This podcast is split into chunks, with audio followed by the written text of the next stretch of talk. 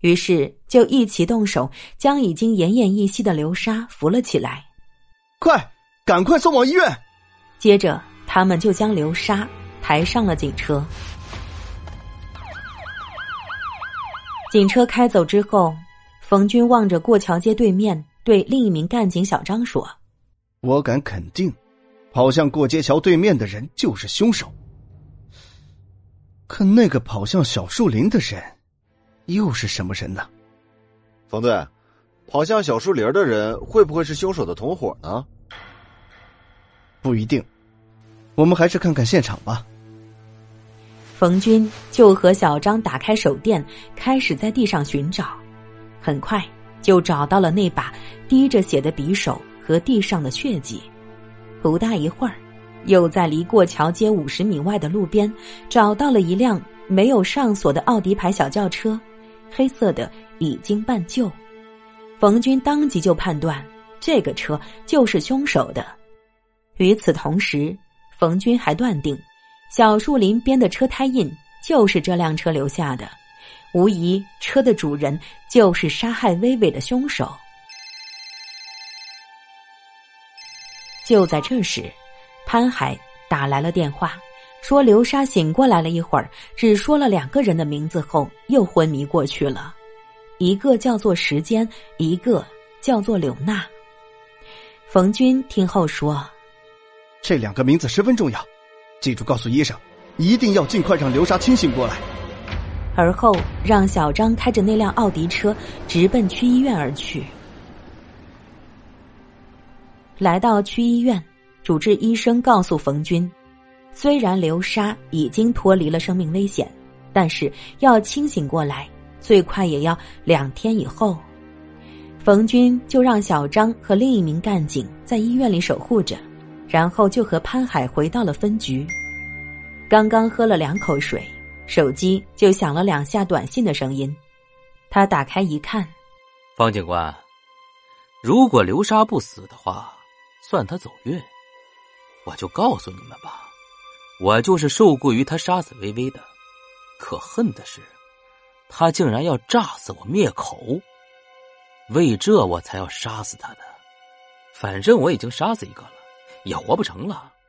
再杀一两个他的后台垫背也不白死。当然了，我是不会滥杀无辜的。下一个是谁，无可奉告。冯军让潘海看完短信之后说。根据流沙说出的时间和柳娜这两个名字上分析，凶手就是其中的一个，而且就是时间。而柳娜和流沙呢，无疑就是凶手背后的操纵者。那么，凶手所说的下一个，无疑就是柳娜了。所以，尽快弄清时间和柳娜的身份，是我们破获此案的关键。可是，凶手给你发这条短信的目的？又是什么呢？凶手很聪明，他知道给我发了这条短信后，我们会对他所说的要杀的下一个人进行保护的。他更清楚，他要杀下一个人并不是轻而易举的，弄不好就会把自己的命搭上。所以，他，我明白了。如此看来，如果凶手真的达到了目的，会不会主动向我们投案自首呢？很有可能。但是，必须是在凶手达到目的后。换句话说，凶手达不到目的是不会善罢甘休的。为此，明天，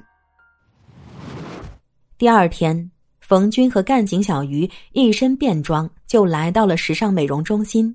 在老板郭斌的休息室里，冯军开门见山，先是亮出了真实身份，而后说道。昨天清早，有人在槐花村旧址北边的小树林里发现了一具女尸，这个事儿你应该知道吧？啊，知道。死者叫什么名字？你知道吗？呃，不知道。好，有个叫微微的，曾经在你这里打过工，是真的吧？啊，是。不过在两个月前，他就离开这里，到无慈县打工去了。那我就告诉你吧，死者就是微微。啊，这这无磁县离这里五十多公里呢，他怎么会死在了这儿呢？你不用紧张，我现在需要的是你要如实的回答我提出的问题，怎么样？没问题吧？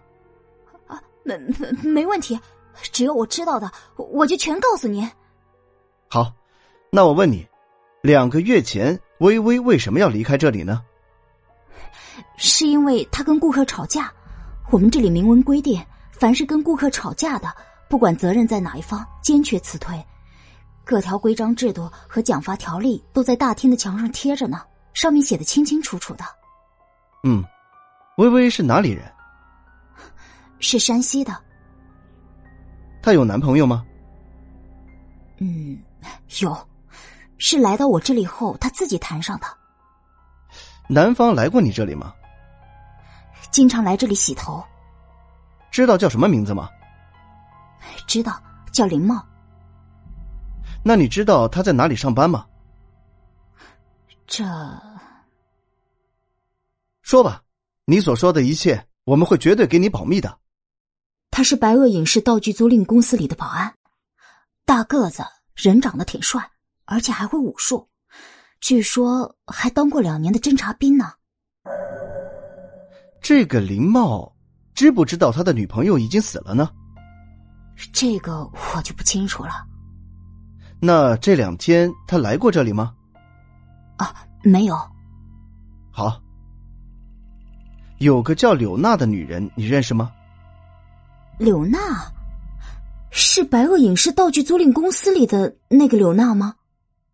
看来这个柳娜是你这里的常客了。这么多年了。隔三差五的，他就来我这里做美容、做保健，跟我也算是老朋友了。说实话，我是看上了他花钱如流水，才跟他套近乎的。这么说，他也认识微微了？啊，是。如果我没有猜错的话，微微跟顾客吵架，那个顾客就是柳娜，对不对？啊，是。哎，警察同志，微微的死。不会是和柳娜有关吧？这不是你考虑的问题。看来这个柳娜不是一般的人呐。啊，她是白恶影视道具租赁公司老板的妻子，比老板小了三十多岁呢，今年刚刚三十岁，很漂亮的。听到郭斌这么一说，富有侦破经验的冯军即刻想到，这不是一起简单的情杀案，而且。即刻推断出，这个柳娜与薇薇的男友林茂有奸情。为了不打草惊蛇，冯军话题一转说：“我再问你，有一个叫流沙的男人，你知道吗？”“啊，不知道。”“还有一个叫时间的男人，你知道吗？”“呃，也不知道。”“好了，我们暂时就谈到这里吧。”今天我们的谈话内容，我要求你绝对保密，没问题吧？哎，嗯，您放心，